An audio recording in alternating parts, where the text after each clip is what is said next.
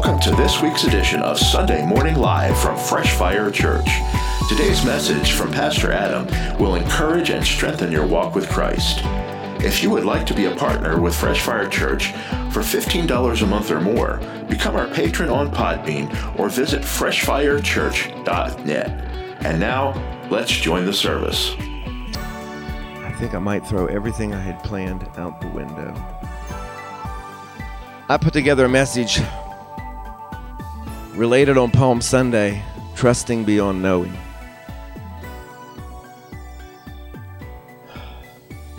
Did you believe it? I don't think I'm going to preach it. Don't you just love it? I just love it when God comes in and changes all my plans. Hallelujah. We'll see what he wants to do today.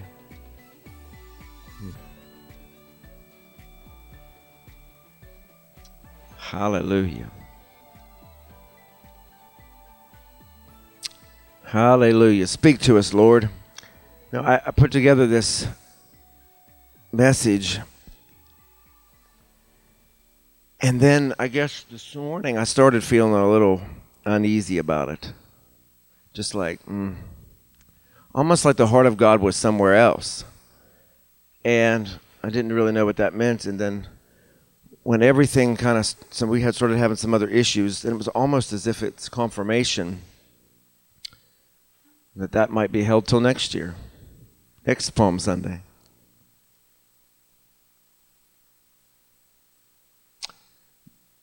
While I'm just seeking the Lord, I just want to thank God for all the ways in which he's been moving and blessing and helping. And, you know, when things start breaking, you can start getting a little worried because it just seems like every time our church gets to a place, Mom and I said it just before we opened services today, every time our church gets to a place where, you know, something big goes. What was it, a week ago? Just a little over a week ago, we had come into the church a couple Sundays ago, and we noticed it wasn't as warm as it had been. Parts of the church didn't have heat. We realized we didn't have hot water, and then come to find out the hot water tank went, and because it's connected to our boiler, that's sort of a big deal. And with the price of things, do you know what it cost our church for a new hot water tank? $1,700 for a hot water tank. And all of its plumbing, and all those fun things. And then we have computers that go down, and we have things that break all the time. Now, some of you said, that's a ridiculous amount of money. Have you priced them? Because I checked up on that guy. I thought, hey, now. And for the size we needed, and then a computer today, it's easy to get discouraged. God tends to keep us in a place, at least me, and it seems like our church in a place, trust me. And every time we have been in a place, Lois could tell you how many times God has brought us through. There have been times, Lord, let me just put it to you this way. There have been times that our church budget took a 50% hit from one week to the next. Meaning, when you have church people be church people and they just up and leave. Times where, you know, it takes almost $7,000 a month to carry this ministry. And that ain't coming to me, y'all. That's not salary. That's nothing like that. That's just paying bills between here, the offices, the Dream Center, insurance. I don't think our insurance is the biggest bill we've got for all the things that we have and own. And think about that. It's almost $7,000 a month. Now, would you take another moment and look around? Just look. Where does that come from?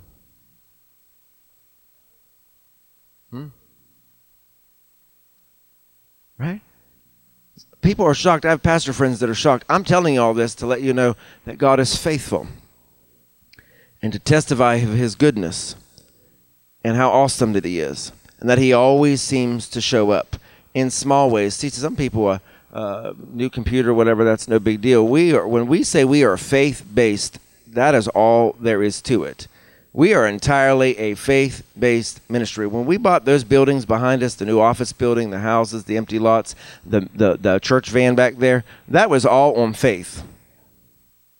All of it. Yeah, we asked people, we said 100 people give $1,000, we can pay this thing off, boom, be done. Yeah, that was entirely faith-based. We went on, we kept believing, we went to the closing. I'll tell you, 3 days before the closing, I was still saying, okay, God, I need some money. You know, come on, God. We've got to sit down and be able to provide a check to these people. And then we get ready for the closing. The day before, we were ready to close, I think, on the 12th. We're coming up on our one-year anniversary of buying that.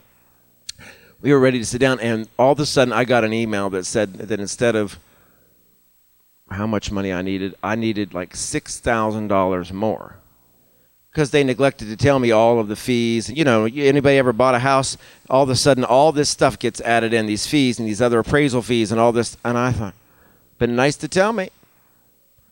So panic erupted in the office for a bit. So what are we going to do? I need like $6,000 more. So we started texting, and I sent out a text, pray, pray. And you know it showed up?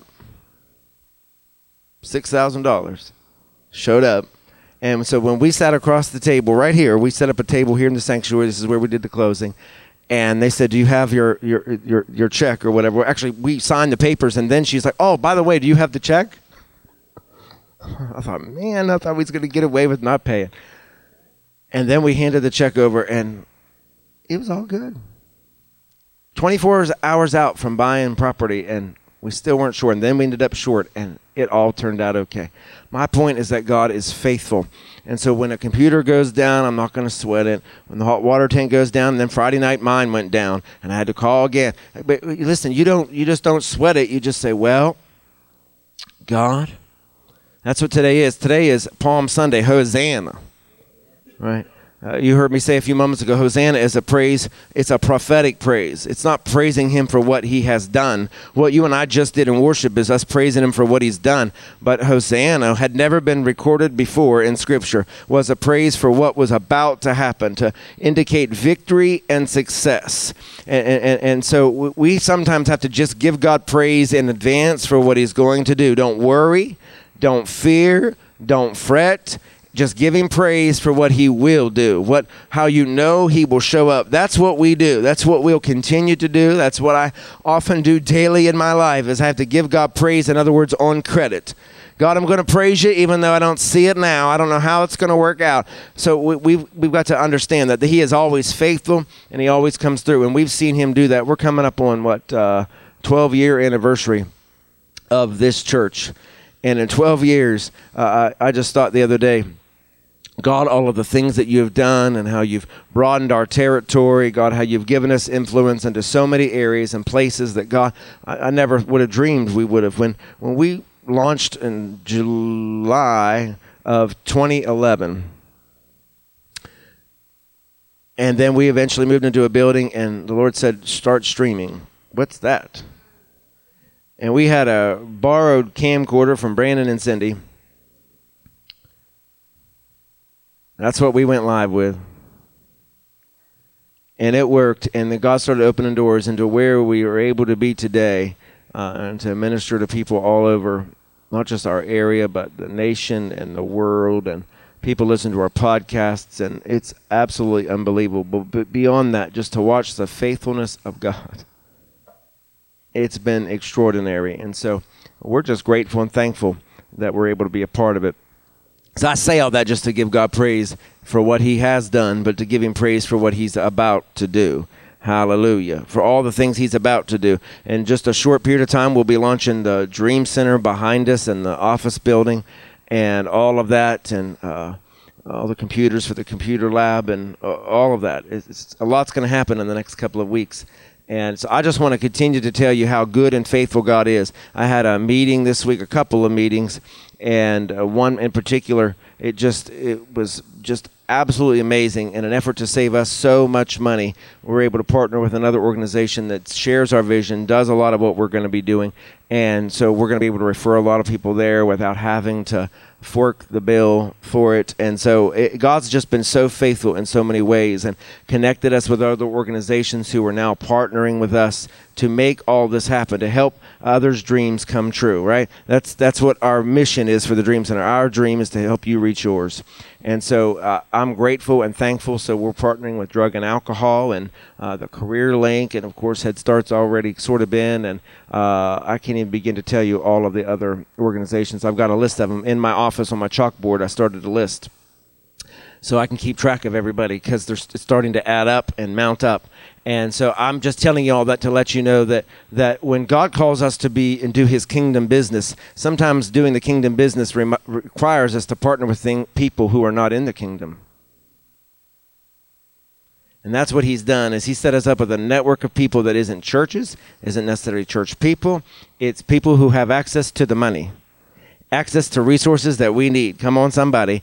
And so God's made those connections. And so I'm grateful and I'm thankful for all of that. So if you're wondering all the things that are going on, and you heard the announcements, and Cynthia said it's busy, and we brought back prayer meeting on Wednesday mornings, it's because it is so needed. It is so needed, because there have been days I have thought, oh, God, am I going to be able to go on? And so it's because there's so much going on. We want to make sure that we hear him above everything else, and that we don't make any decisions without him as we move forward. Amen. But God's been doing a lot of things. Some of you got ministered to last week in the message Uprooted. I didn't really know it until the week going on. Then people kept saying more and more and more. And I thought, Lord, that must have been a good one, I guess. Hallelujah. Yeah. Mom got ministered to, she said. Hallelujah. Others, but I'm going to share with you a little bit of what I just hear the Lord speaking this morning. And I'm going to hold trusting beyond knowing till probably next Palm Sunday, because I already have the message planned for next week. Actually, we have the message planned for next week. Somebody else is going to join me in preaching. Oh. So it'll be a tag team effort next Sunday. I won't spoil the surprise. I'll make you wait. But I'll just say it's someone you haven't heard from yet.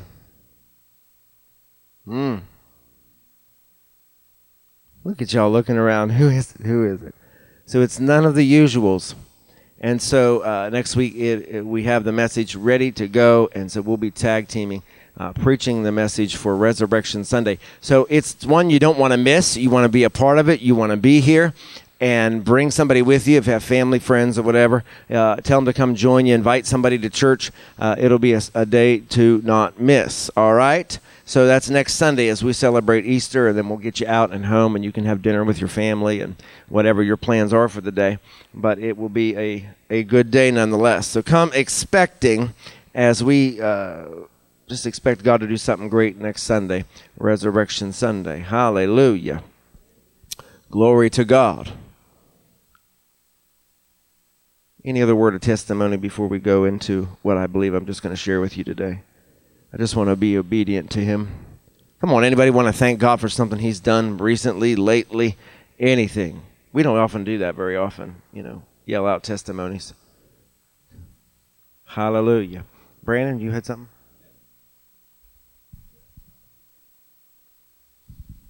So, yeah, I just want to give God praise and thank him for...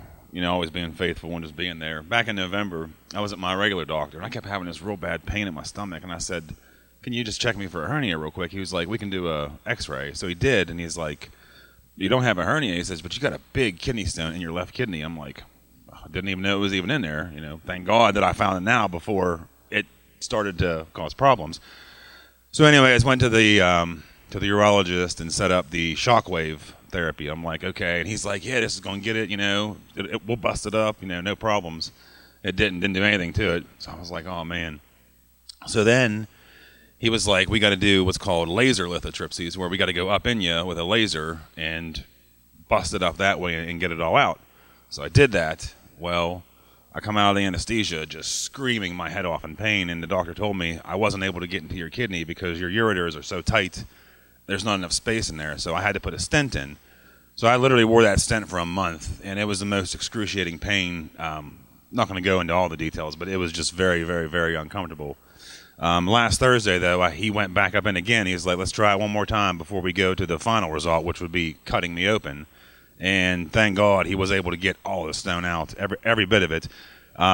Actually, it took him a little bit longer. He said that it was a lot bigger. It ended up being a 27-millimeter stone, which is, I mean, I never knew, but I guess that's like absolutely huge. He said your ureters are only 4 millimeters. So I just thank God that, he's always faithful. And no matter how far we go, and no matter whenever we give up, and we're right on that edge saying, hey, no matter when it is, he always shows up at the last minute, and it's always faithful. So I got another stent in right now. I got to keep it in until this Thursday, and then it's out, and then after that, it's all said and done. So I know one thing from here on out, though, water, water, water, and that's what he preached. Drink lots of water. And I just said, well, you know what? He is the living water, so I'm going to depend on him, of course. And then from the spiritual, from the physical standpoint, just drink a lot of water, because I absolutely do never want to go through what I went through again. It was awful. Cindy can tell you. She got sick of me laying around the house screaming, and, and then the kids were even starting to make fun of me, because every time I go use the restroom, I just start screaming. And they're like, oh, Dad's in the bathroom again. We can hear him. So... But anyways, though, I just want to give God thanks and praise, because he's always faithful no matter what. Even when we're not, he is faithful. So, but other than that, that's it. So thank you. Well, hallelujah. Amen. Anybody else? I don't want to cut nobody off. Don't you all jump at once or anything. Hallelujah.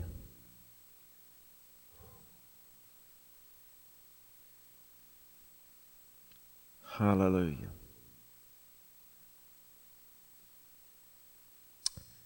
Lord, help me then. I think the Lord interrupted what I had planned on speaking, that we're trusting beyond knowing, was really helping you and I to follow God and trust him beyond the things that we know for sure.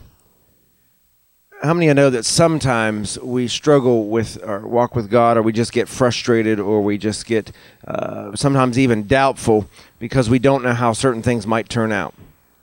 Anybody ever been in a situation like that? Where we're a people that we like to deal in certainty. I like to know for sure, right? That's why it's not easy. Not everybody can just go buy buildings and sit down at closing and wonder, well, is the money going to be there? Because we like to deal in certainty, right? Now, I'm not advocating that we write rubber checks or anything like that. I'm just saying that we operate oftentimes, as I mentioned earlier, faith-based, entirely trusting upon God. And yet we struggle with that. Some people really struggle with that. And so I was going to deal with that trusting beyond knowing in context of the triumphal entry of Jesus into Jerusalem. But we are going to wait on that. There's something else about, I believe, the text that God was speaking to me, and it's coming out of, I think, part of our current events. If anybody has been paying attention, things are getting crazy. I don't often do this. I don't often try to dive into what is happening in the body of Christ, or what's happening in our country or around the world, but I can't help but just tell you today that there is some parallels of the entry of Jesus and the shaking that is going on right now. I believe that. The Bible says that as Jesus entered into Jerusalem, there was a moving, that the people were moved. I've done some teaching in the past. I don't want to reach back to things that I've done in the past, but I've done some teaching in the past that when the Bible says they were moved, the people were moved as he entered the city, it means there was a shaking to and fro. And there is a shaking that is going on, I believe, around the world, and specifically in our nation. A shaking, I think, in the body of Christ. Things are happening and we're not even paying attention to. Things are happening that we're not being told. Things are happening that are trying to be covered up by us. I'm telling you, this is not a time to just trust your eyes. You need to be trusting what it is that you believe, what it is that you are sensing by the Spirit of God. Cindy, will you turn that music on? So we can flow. We're going to flow today. Are you still with me? So this isn't going to be normal triumphal entry service today. Let's just follow him. And I'm just going to tell you whatever he starts telling me, I'm going to tell you what he started showing me this morning. All right? And so I think I'll read a little bit of the text just to help set it up, because I think that's important. What I'm saying to you is that there are things that are happening in our nation. There are people that even our officials want you to believe, and you need not believe them. I'm telling you, you need not believe them. This is a time where you and I need to know what is happening by the Spirit of God. All right, I believe that. We are in a time where it is going to be required of each of us to know what he is saying on a subject, to know where he is going on a subject. Let me set it up like this. While everyone was paying attention and the media was obsessed with, indicting former President Trump, whatever you think of that, you keep your opinion, I'll keep mine. I'm just telling you, while all of us were obsessed with that, there were other things going on around the globe. Brandon probably knows. While we were all obsessed and our nation was busy looking at that and chanting and some were cheering and some were upset and all of those things, some of our enemy countries around the world signed a peace treaty.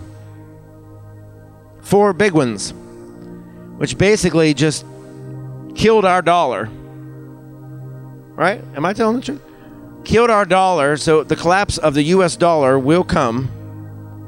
Because our dollar was based in petroleum, and now they've done away with all of that. And so while we were looking here, they were doing something over there.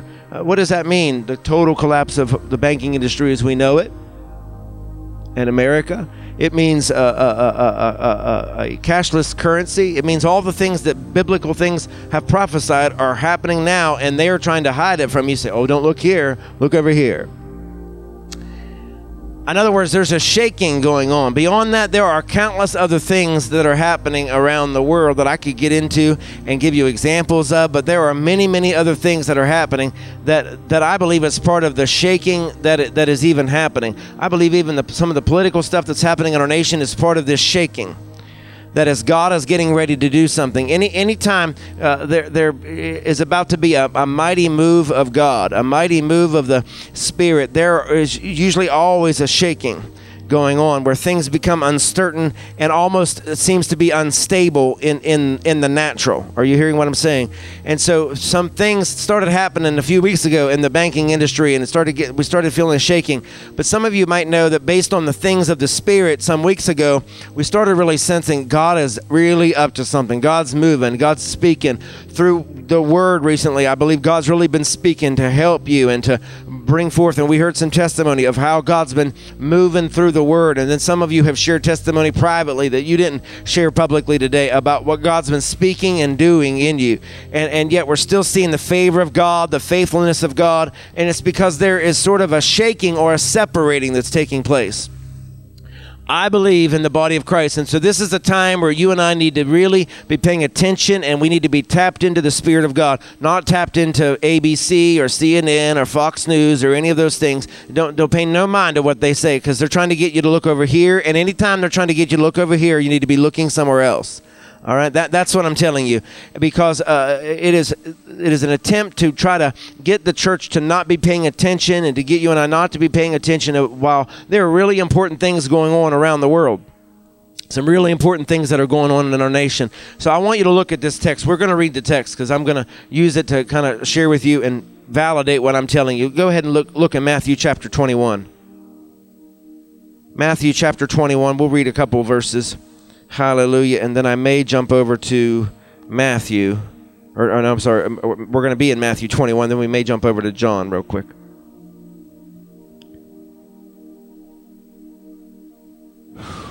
Matthew 21. And let's just start. We'll start in verse 1. Are you with me?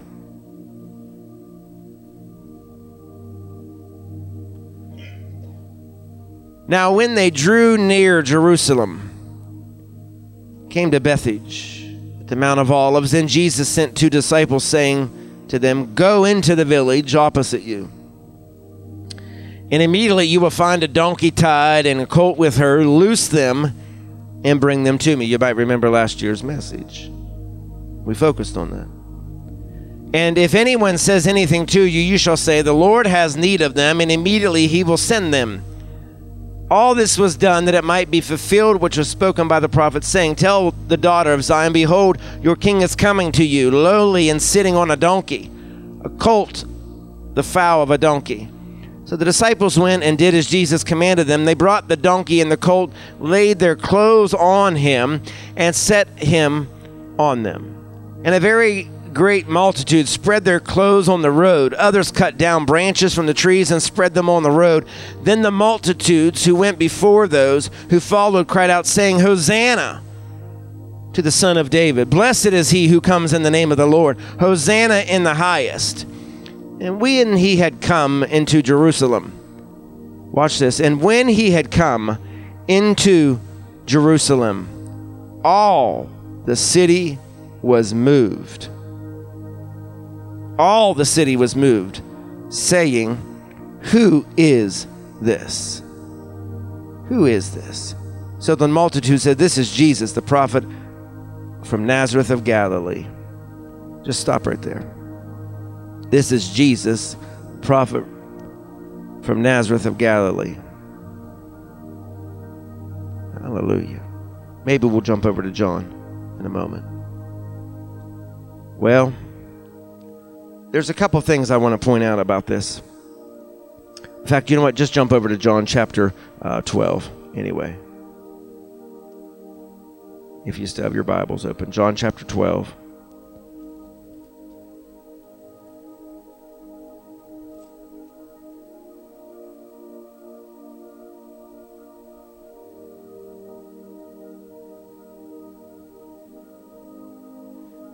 It says, on the next day, verse 12 of chapter 12, on the next day, much people that were come to the feast, when they heard, there it is again, when they heard that Jesus was coming to Jerusalem, took branches of palm trees and went forth to meet him and cried, Hosanna, blessed is the King of Israel that cometh in the name of the Lord. I wanted to jump over to John because it reads just a little bit different, and it's really important, I believe, for our understanding today. Went forth.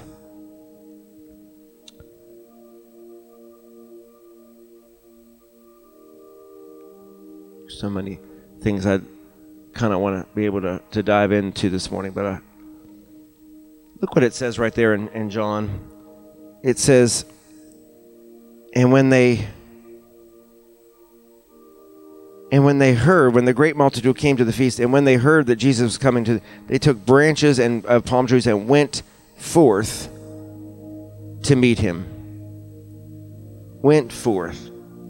There, I mentioned a few moments ago about there's a shaking that's going on.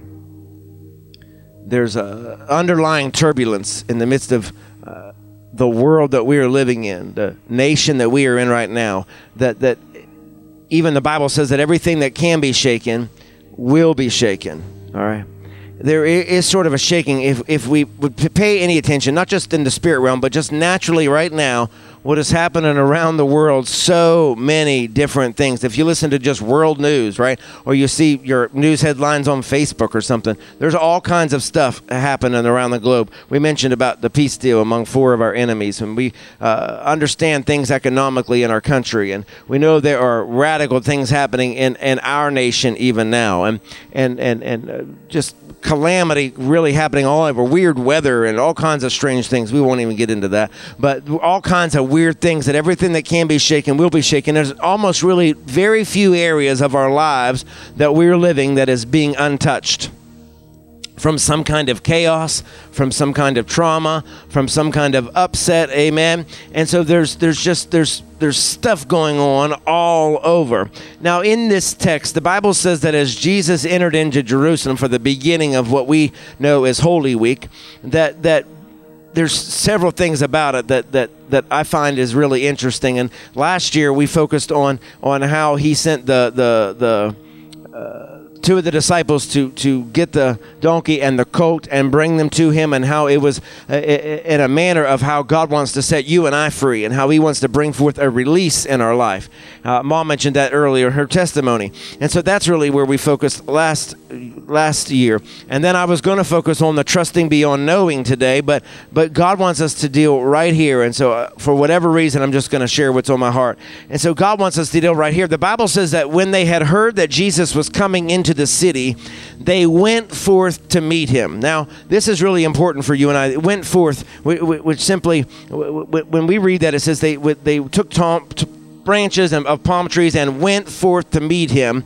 Went forth, it means to issue something, to lay something, to lay something firmly out, and went forth to meet him. All right. In other words, when they heard that he was coming, when they understood that Jesus was coming, they went expecting a result. All right, what I'm saying to you and what the scripture is saying, when they heard that Jesus was coming in, not all of them knew what the outcome was going to be. The disciples knew what the outcome of the week was going to be. The people that gathered and started laying palm branches down did not know the outcome of that week. All right, they did not know that Jesus was running. They were giving praise and shouting Hosanna and King of Kings because they really believed necessarily that this was their king, that he had come to overthrow everyone that they had been oppressed by, and so they were expecting him as he rode through to just go take up throne and become king. They were not expecting him to then be arrested and go to the cross. All right, the disciples knew. Jesus had already told them right in advance of what this week was going to be, what it was going to be like. They were with him when he was sweating drops of blood. They were with him in the garden. Don't you remember when Jesus got frustrated with them because they couldn't even watch and pray 1 hour and they kept falling asleep, right? But they were with him and he had told them what to expect. But the people who were praising him and the people who were shouting Hosanna did not know what to expect, right? They were just praising because they believed that the answer to all of their prayers had come, and they had an idea, an expectation that it was going to be a certain way. And as the week progressed, right, they come to find out, I don't want to get ahead of myself before next week's message, but they come to find out that things did not turn out as they had thought. And so after they see Jesus get arrested, after they see some of the events take a turn different than what they were, the very people who were shouting Hosanna were also some of the people gathered at the foot of the cross shouting, crucify him. Because many of you and I know that not everyone who was with you will remain with you, and not everyone who supported you will always support you, that sometimes people have a way of turning on you. Yes. And so what we find, I started thinking about that this week, how people have turned. How the hearts of some of our nation have turned. How we have different opinions maybe now than what we did, and how we quickly change our opinions because things are happening differently than we had thought. Events are happening differently. The state of our world is happening differently. Sometimes we'll get a different opinion of someone. We'll vote for them one time and then we won't again because things didn't happen the way that we had intended. Sometimes we'll even change churches because things didn't happen the way that we thought that they would. Amen? Sometimes we'll change friends, and we'll change who we're hanging around because the series of events takes a different turn than what we had first thought. And so the Bible says that they went forth to meet him. All right, they went forth to meet him. Now. This is an interesting period of time because they went forth to meet him because they were expecting him to move in one particular way. They were expecting him to rise up and become their king and become their ruler and all of those things and be a certain way. But what is interesting is they were waiting on God to move, but when God started moving the way that he desired, the way he intended, their opinions changed.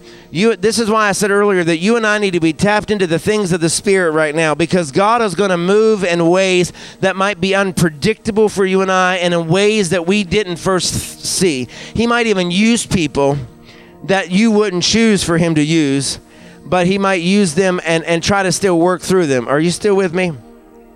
Because God often operates in unprecedented ways and uses people and things and circumstances. This is why I said you and I can't just look and go by what we are seeing, but oftentimes we have to sense by what it is we are not seeing, that it is often in the unseen things. That's why the Bible says that faith is the substance of things hope for, right? The evidence of things not seen, right? Because you and I have to continue to follow him based on what it is we cannot see. Amen. In this hour, in this time, that God has prepared the church for the times that we are in. God has already prepared the church through his word for the times that are about to come, all right? That's why you and I can't fear. The fact that other countries entered a peace treaty or whatever, I'm not fearful of that. I just think how sometimes moronic our leaders are, but yet the word of God has already prepared you and I for it. Don't let that offend you. I just think that I think most of our leaders are moronic. I think they're incapable of leading, right?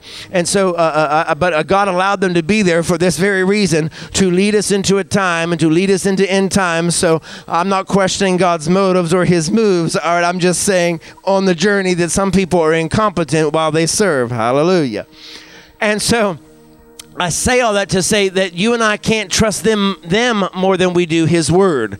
And so we have to expect that God is going to move in ways that maybe we weren't expecting, that he might want to use people. And so we have to stay sensitive to the Spirit of God. Now because as the disciples entered into Jerusalem, and Jesus enters into Jerusalem, and Jesus is riding on the donkey into the city, which is interesting all on its own. But as they're entering, it's interesting that there are two different opinions that are really happening in the midst of the crowd. This is what God was speaking to me this morning. Never in my life have any of us ever seen a nation so divided. I heard somebody say the other day, Ukraine is more united than we are. And I thought, at first it was like, you better watch. But then I thought, he's right. At least all of Ukraine is fighting together. We can't even do that.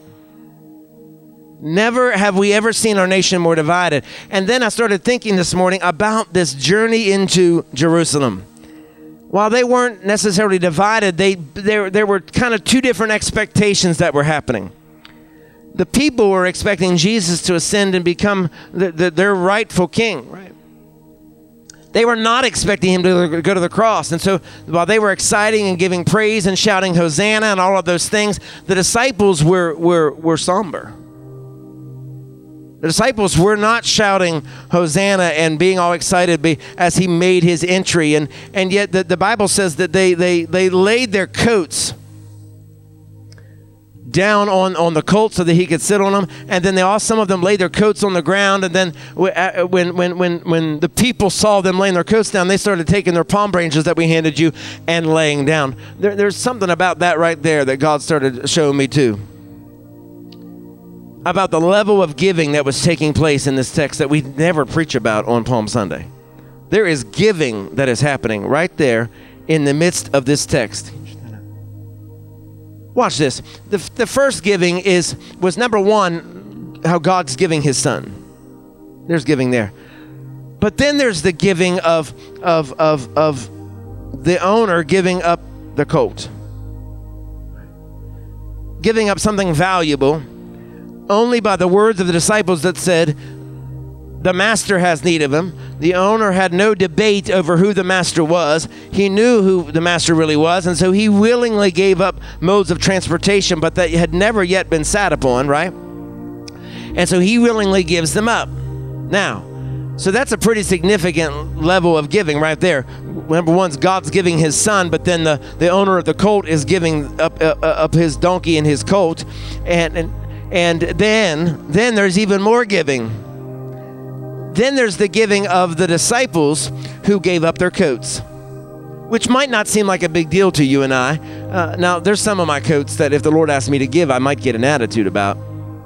Like my black dress coat I wore today, it was a gift. It was a very expensive gift. And Lord, please don't ask me to give that to somebody, right? Now that I said that, he probably will require it, but... Watch this. They put their coats down, but you need to understand something about their coats in this time. Their coats they wore were an investment. There was a lot of time and a lot of money that went in them. It's not like how you and I just go to Macy's or Gabe's or your hot shopping spot you like to go to, and you pick yourself up a $20 coat or whatever it might be, and you throw it on. You don't maybe care what much it might look like, but they put a lot of time and effort. There was an investment. And so for them to as Jesus is making his entry, to remove their coats which cost them a lot of time, which cost them a lot of money to be made, and all that, to lay that down, to say this coat is worth nothing in your presence. They gave. And then as the people, notice this, the people who had an opinion that, oh, he's coming to be our king, or he's coming to rescue us, he's coming to set us free from all the oppression we're under, that almost as if we're in slavery all over again, that our king has come, almost because they see some people giving and they want to be a part of it. How many of you know that not everyone is always on the same team, but they want to appear to be? And so the reason the people started picking up palm branches wasn't because necessarily they were giving, but they wanted to be a part of giving. Just like when you and I take an offering, not everybody's really giving, but we just want to be a part of it because, well, it's the thing to do. In other words, watch this. They start picking off palm trees, something that's not a sacrifice to them. Notice the disciples gave something that was a sacrifice. The crowd did not give anything that they owned or that was a sacrifice, but they wanted to be a part of it, so they grabbed what was close by them, something that they wouldn't be affected by giving, and just laid it down.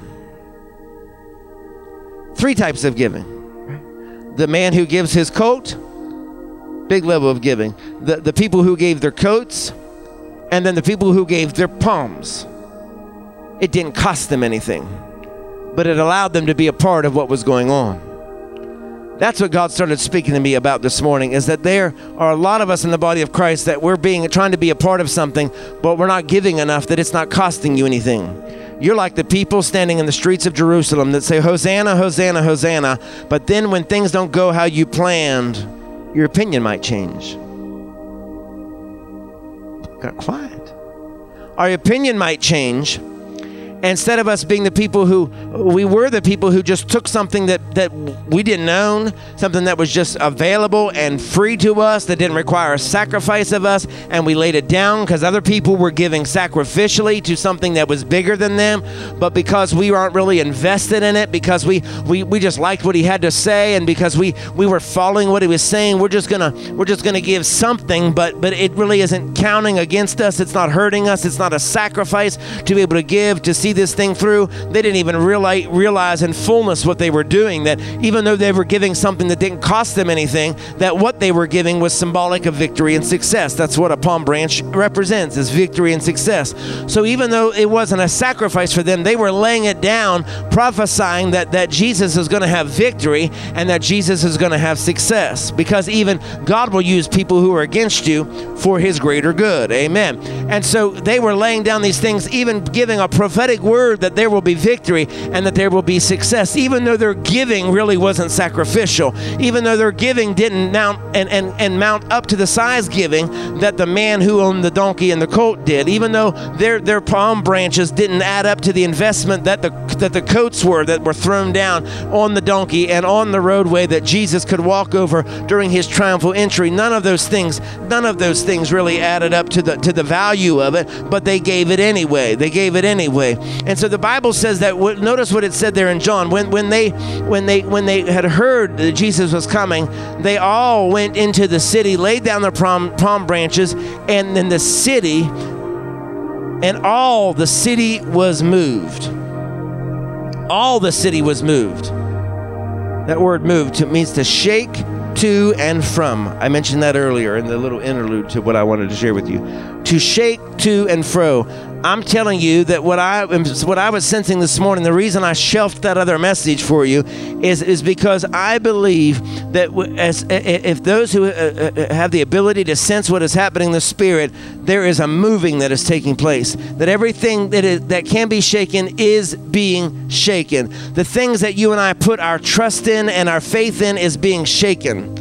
I'm trying to tell you this to prepare you for things that are about to come that have not come yet, but that the word tells us will come. Hallelujah. If you thought inflation was bad now, wait till our dollar fully collapses. Hallelujah. See, y'all got quiet. Are you hearing what I'm saying? That there is a shaking going on. It says when Jesus entered into the city, the people were moved. It means there was a shaking to and from. It means the very foundations of everything that they had built upon, their belief system was even being shaken. Notice that remember, they were thinking he was coming in to be their king. They did not see the cross. The disciples saw the cross, but they did not see the cross. That's why I'm telling you, everything that you and I are often believing in and trusting in, and even those of our leadership wants us to put our faith and trust in, and they trust us with your money, right? We pay our taxes because they say trust us, and all the things that we hear in the news. You and I need to have an ear to hear what the Spirit is saying, because there's a shaking that is going on that is underneath of the service. It says all the city was moved. A shaking to and from. In other words, there was something that was happening. There was something that was happening in the earthly realm, but there was something more happening in the spiritual realm.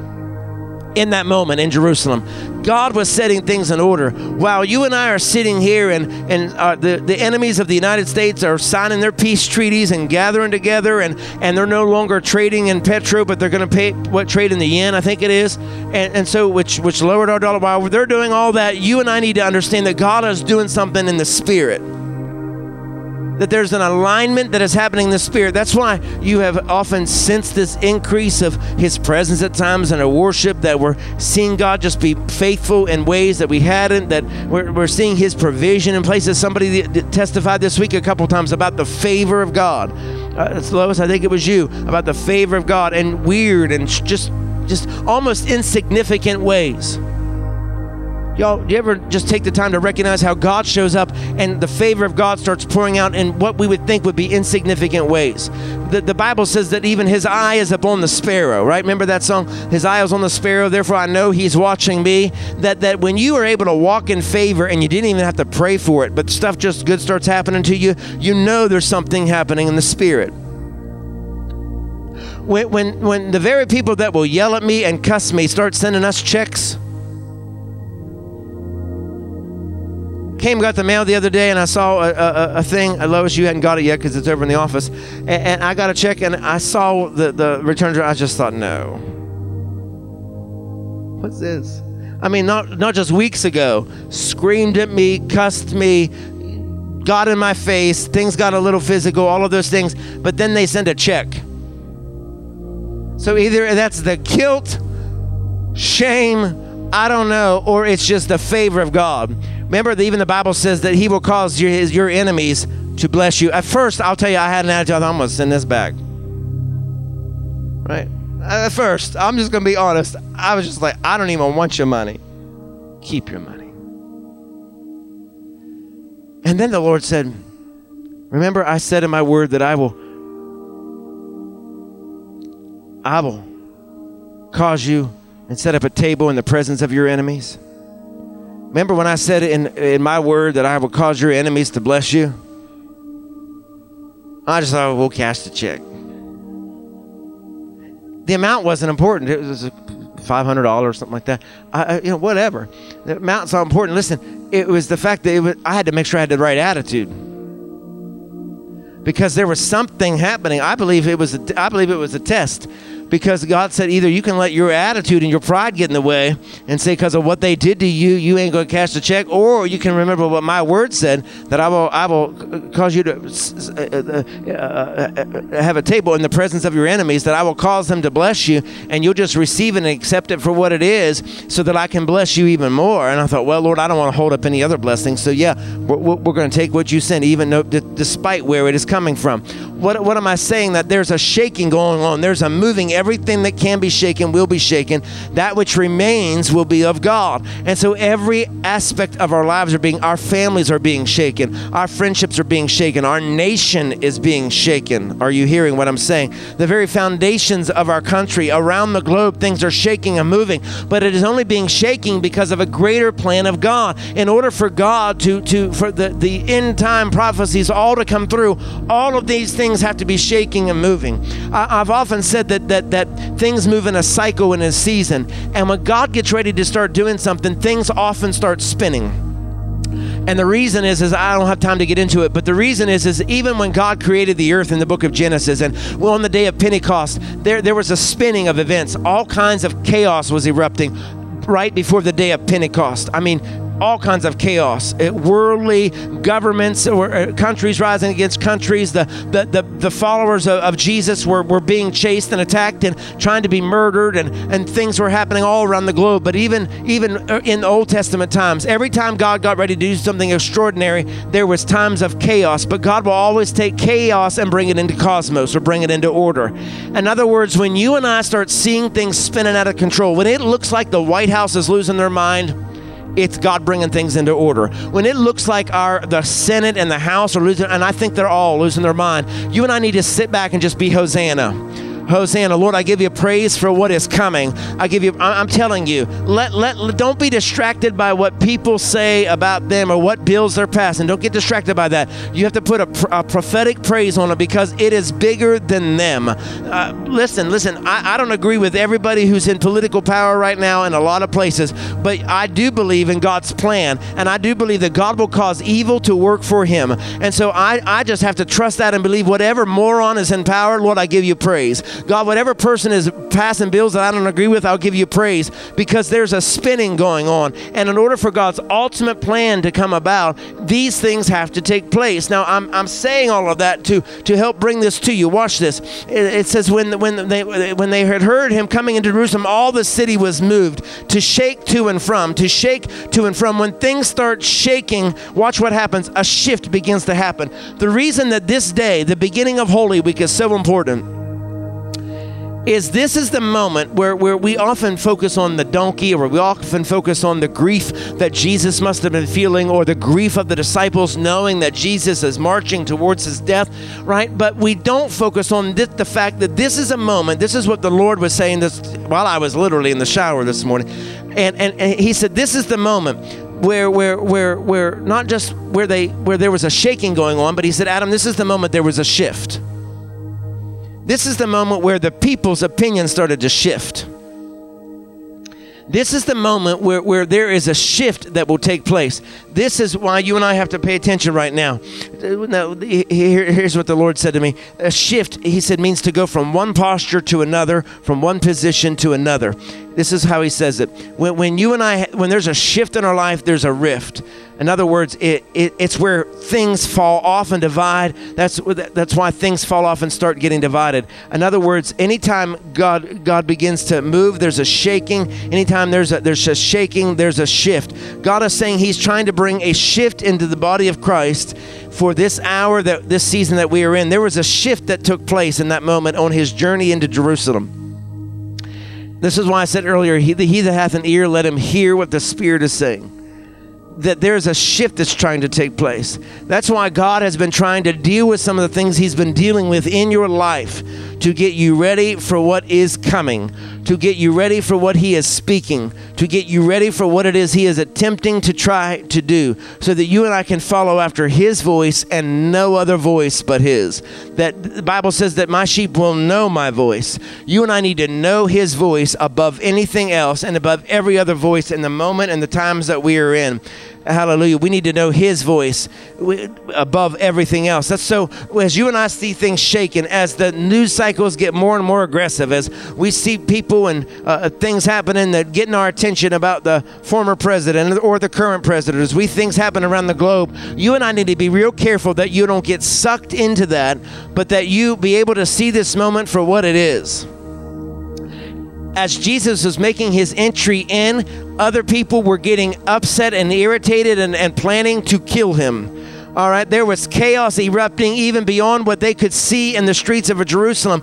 Political powers were looking to end somebody. My God, this almost sounds like today. There were people that were working to try to take somebody out, to conjure up guilt upon someone just because they didn't like what they were about. Or somebody started to hear what I'm saying.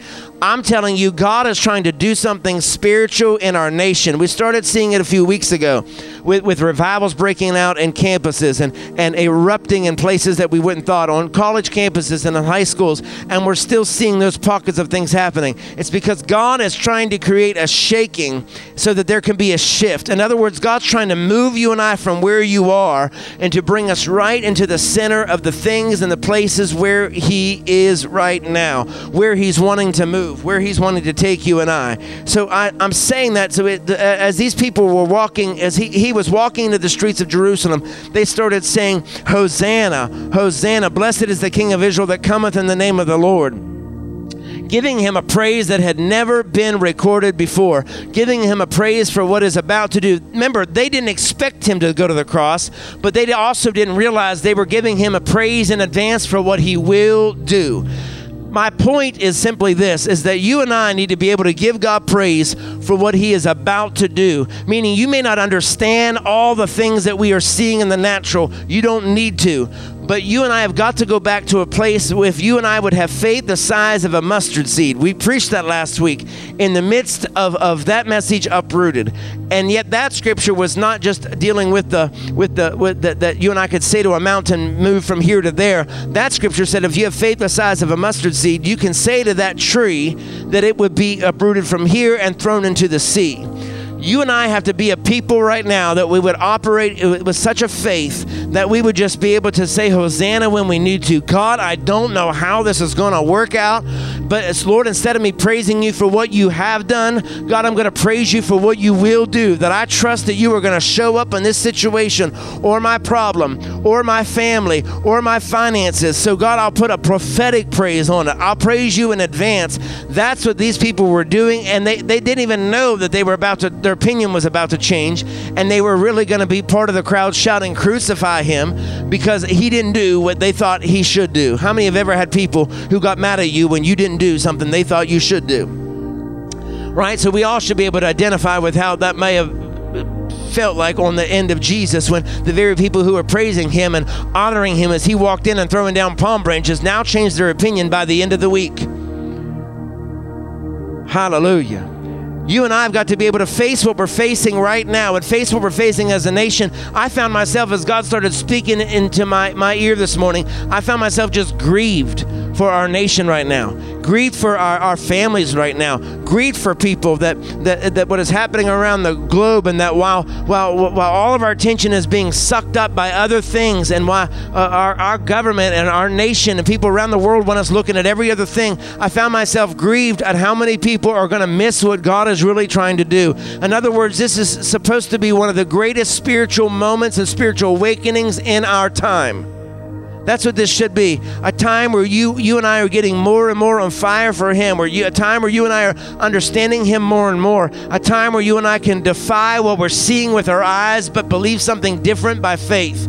In the same manner that we pray for healing, where I can be diagnosed with one thing, but I pray and believe by faith for healing in the name of Jesus, right? The same manner that we pray for God to bless and cause somebody to be prosperous or someone to be delivered from something is the same kind of faith that it's going to require of you and I right now, that we're going to be able to trust Him even when we don't see everything and when we don't understand everything. That's where I was going to tie in that message, trusting beyond knowing, that we are entering a season where you are going to have to trust God even when you don't see a way out. You and I are going to have to trust God in well beyond what the bank says, well beyond if every bank in America collapses. You and I are going to have to trust God and say Hosanna anyway. And believe Him. Don't give up on Him. Listen to me. We are entering a very serious time. You don't hear me talk like this very often, ever.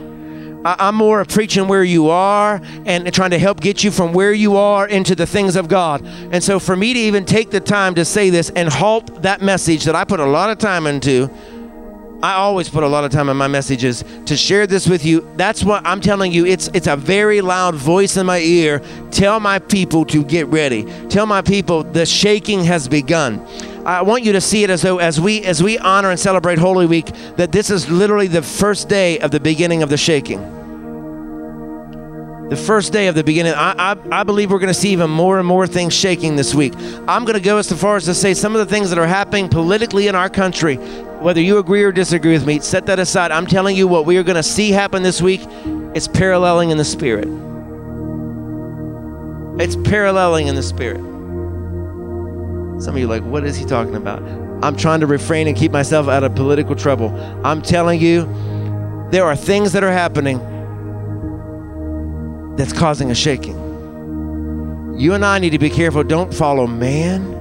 Don't follow the greater opinion. Follow what God is saying. Stay sensitive to the things of the Spirit, all right? And so while everyone tries to get you to look at one other place or just follow Donald Trump this week or follow what the White House is saying, listen to him. Listen to the voice of the Spirit. Don't get caught up on that, because there's a shaking happening. And God is trying to get you and I ready and making sure the church is ready for what is coming, for the coming of Jesus Christ. You've been saying, hearing us saying it for years and years. All of us grew up here. He's coming soon. He's coming soon. He's coming soon. But now everything is shaking. Now, end time prophecy, everything is happening. Trees and plants are blooming in the deserts.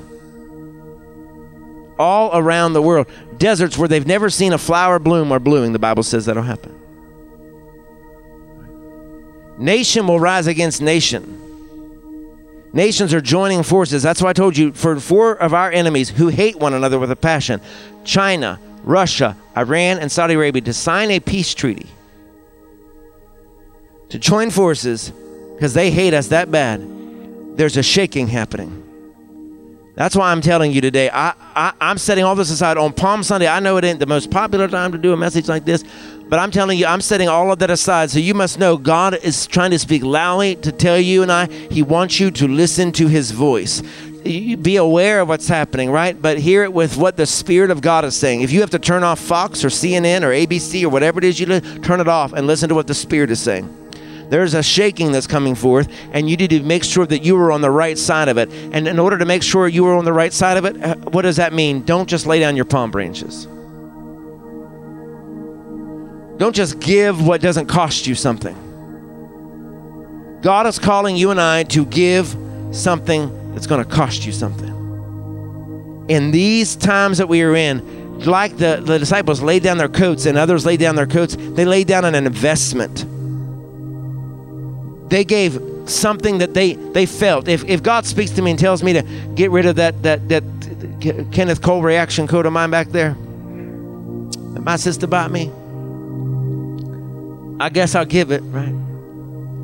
He spoke to me some weeks ago when there were guys who were down from another way, and we had an enormous closet, and we were out of men's shoes, and I just thought, Lord, I like my shoes. People who pay attention see me in a different pair of shoes all the time. So go get your shoes. Lord, don't you take my Nikes. Don't you take my Hey Dudes, God. And no, not those brown loafers. God, those were Macy's specials, expensive. Give your shoes.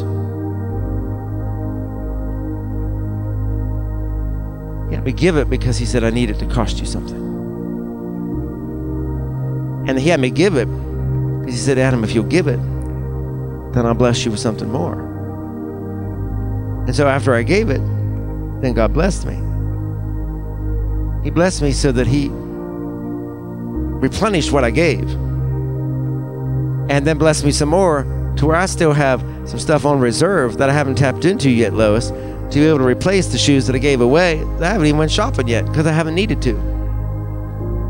Are you hearing what I'm saying?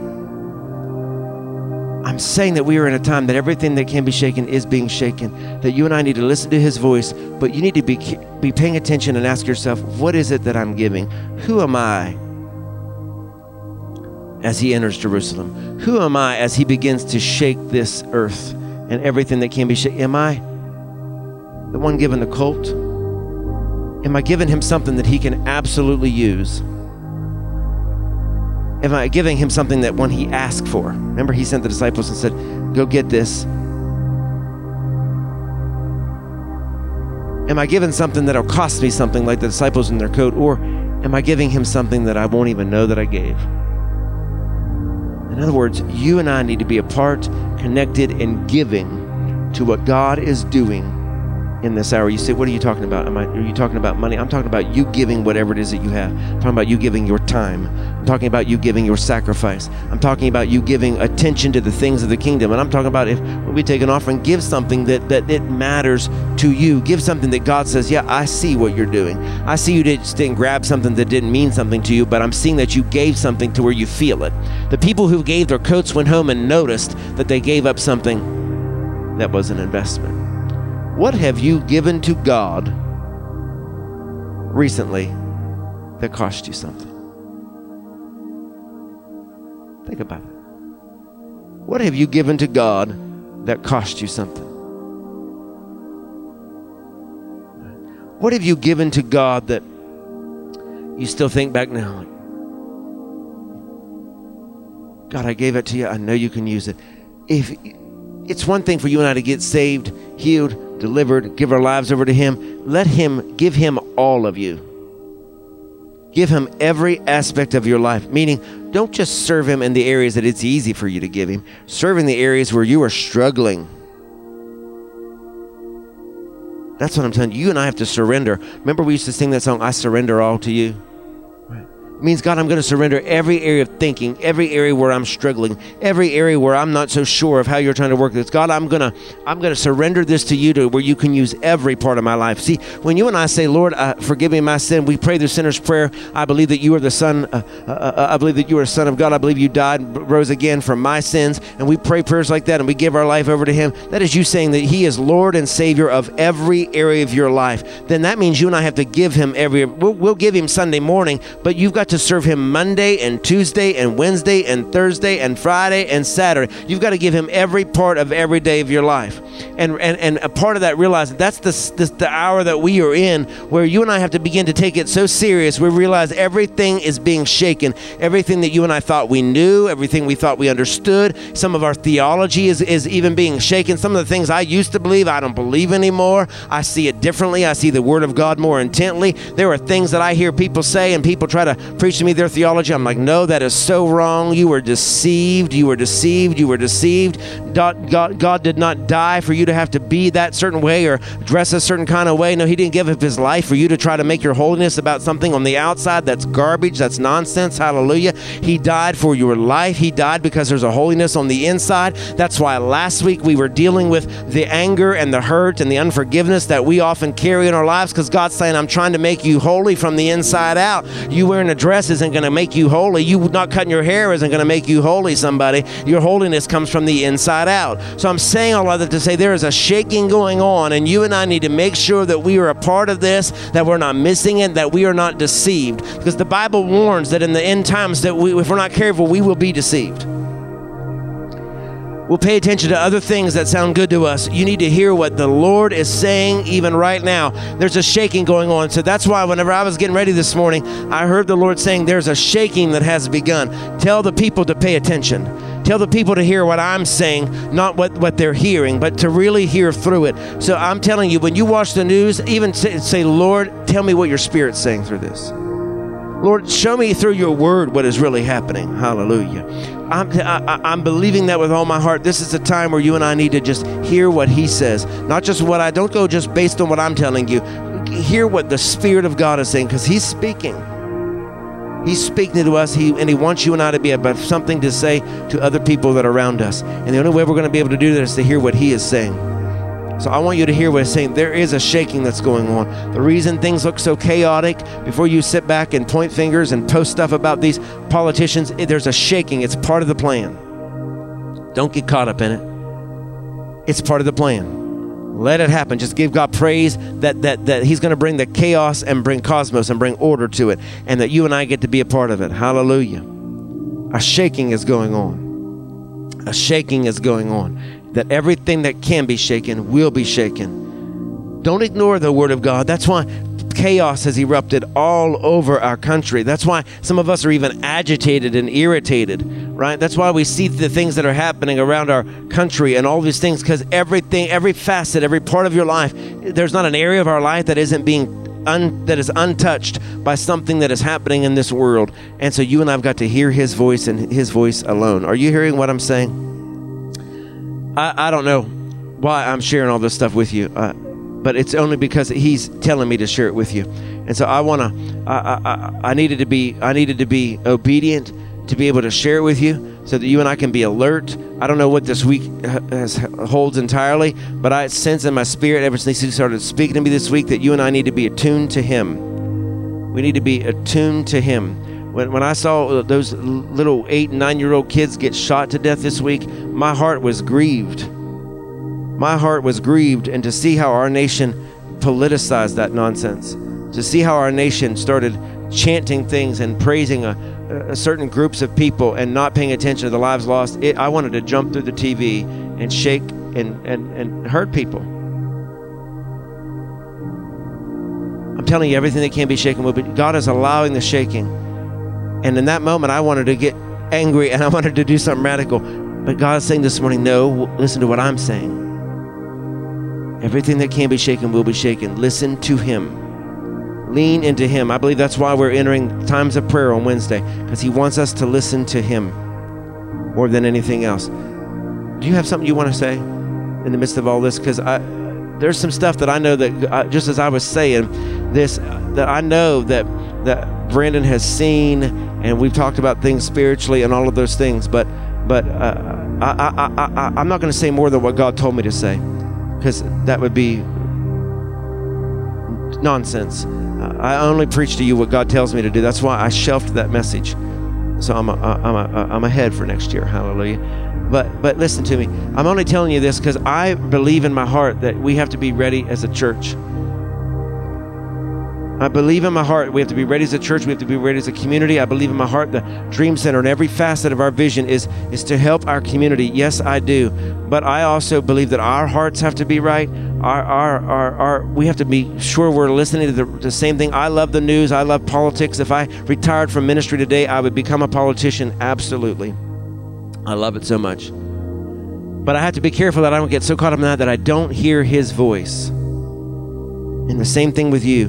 And that we don't get distracted by all the fireworks and the wow moments on media and the news, and there's a lot of it. And that we hear his voice and we follow what he's telling us to do. So I asked if Brandon had something to share, just because God shows him stuff and things through the word, and so I'm gonna let him share, and then I'm gonna let him close if there's something he wants to say, and we're just gonna close right there.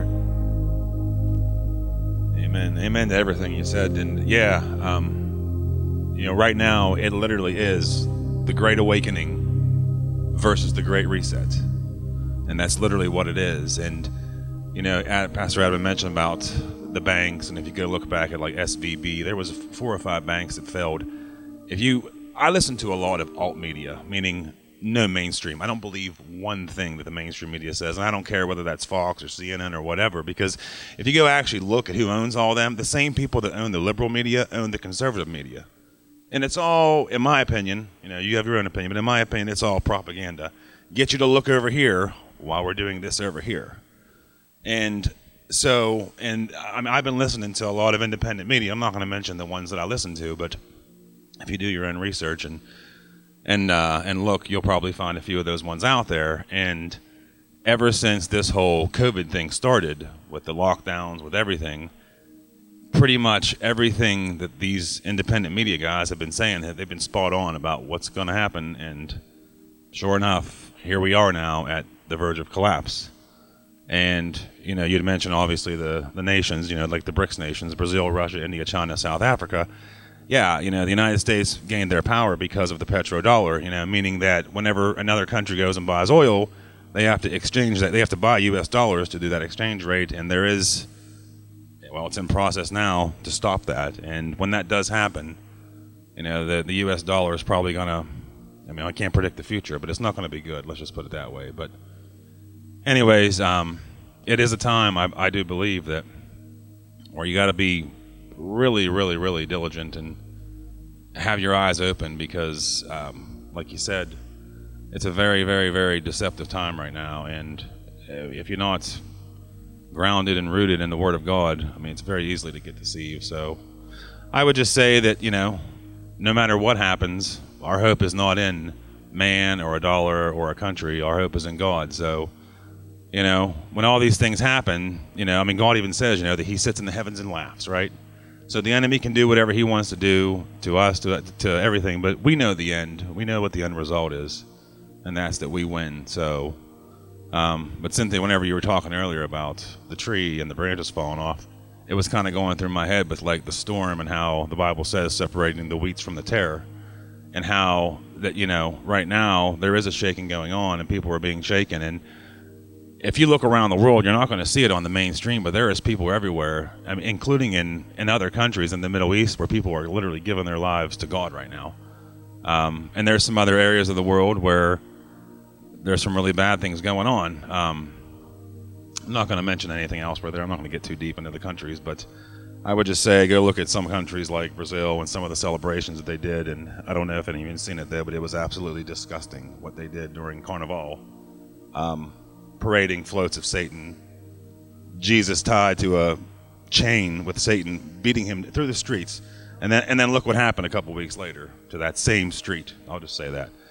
But anyways, though, our hope's not in God. I mean, our hope's not in man. Our hope's not in anything else. Our hope's in God. And as long as we stay diligent with him, he promises that he'll never leave us nor forsake us. And like you said too, Adam, you know, lately, the last couple years, you know, my theology has changed too. And I mean, really, what God wants you to do is just believe in him and trust in him, and he'll take care of the rest.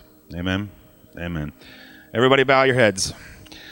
Father, in the name of Jesus, Lord, we love you, Lord, and we thank you, Lord, for the service today, Lord, and we thank you for every single person here, Lord, and for the message that you gave to Pastor Adam, Lord. And as we leave here today, Lord, I just pray, Lord, that your Holy Spirit goes with each and every single person, Lord. No matter what need, Lord, no matter what we're facing in life, Lord, we know that you are our everything, Lord. The greater is he that is in us than he that is in this world. And we put our trust, we put our faith in you and not in any person, Lord, no matter who that is. It doesn't matter whether you're right or left. It doesn't matter. We put our faith in you, Lord, because we know that you are our ultimate salvation, not some man. And, Lord, we just pray, Lord, that you keep us safe, Lord, and we celebrate this Palm Sunday, and that next Sunday on Resurrection Sunday, Lord, we come ready to worship you, Lord, ready to receive and ready, Lord, to expect just big things from you. But we love you, we thank you, and we praise you. In the name of our Lord, our Savior, our King, our friend, our everything, Jesus Christ, we say. Amen.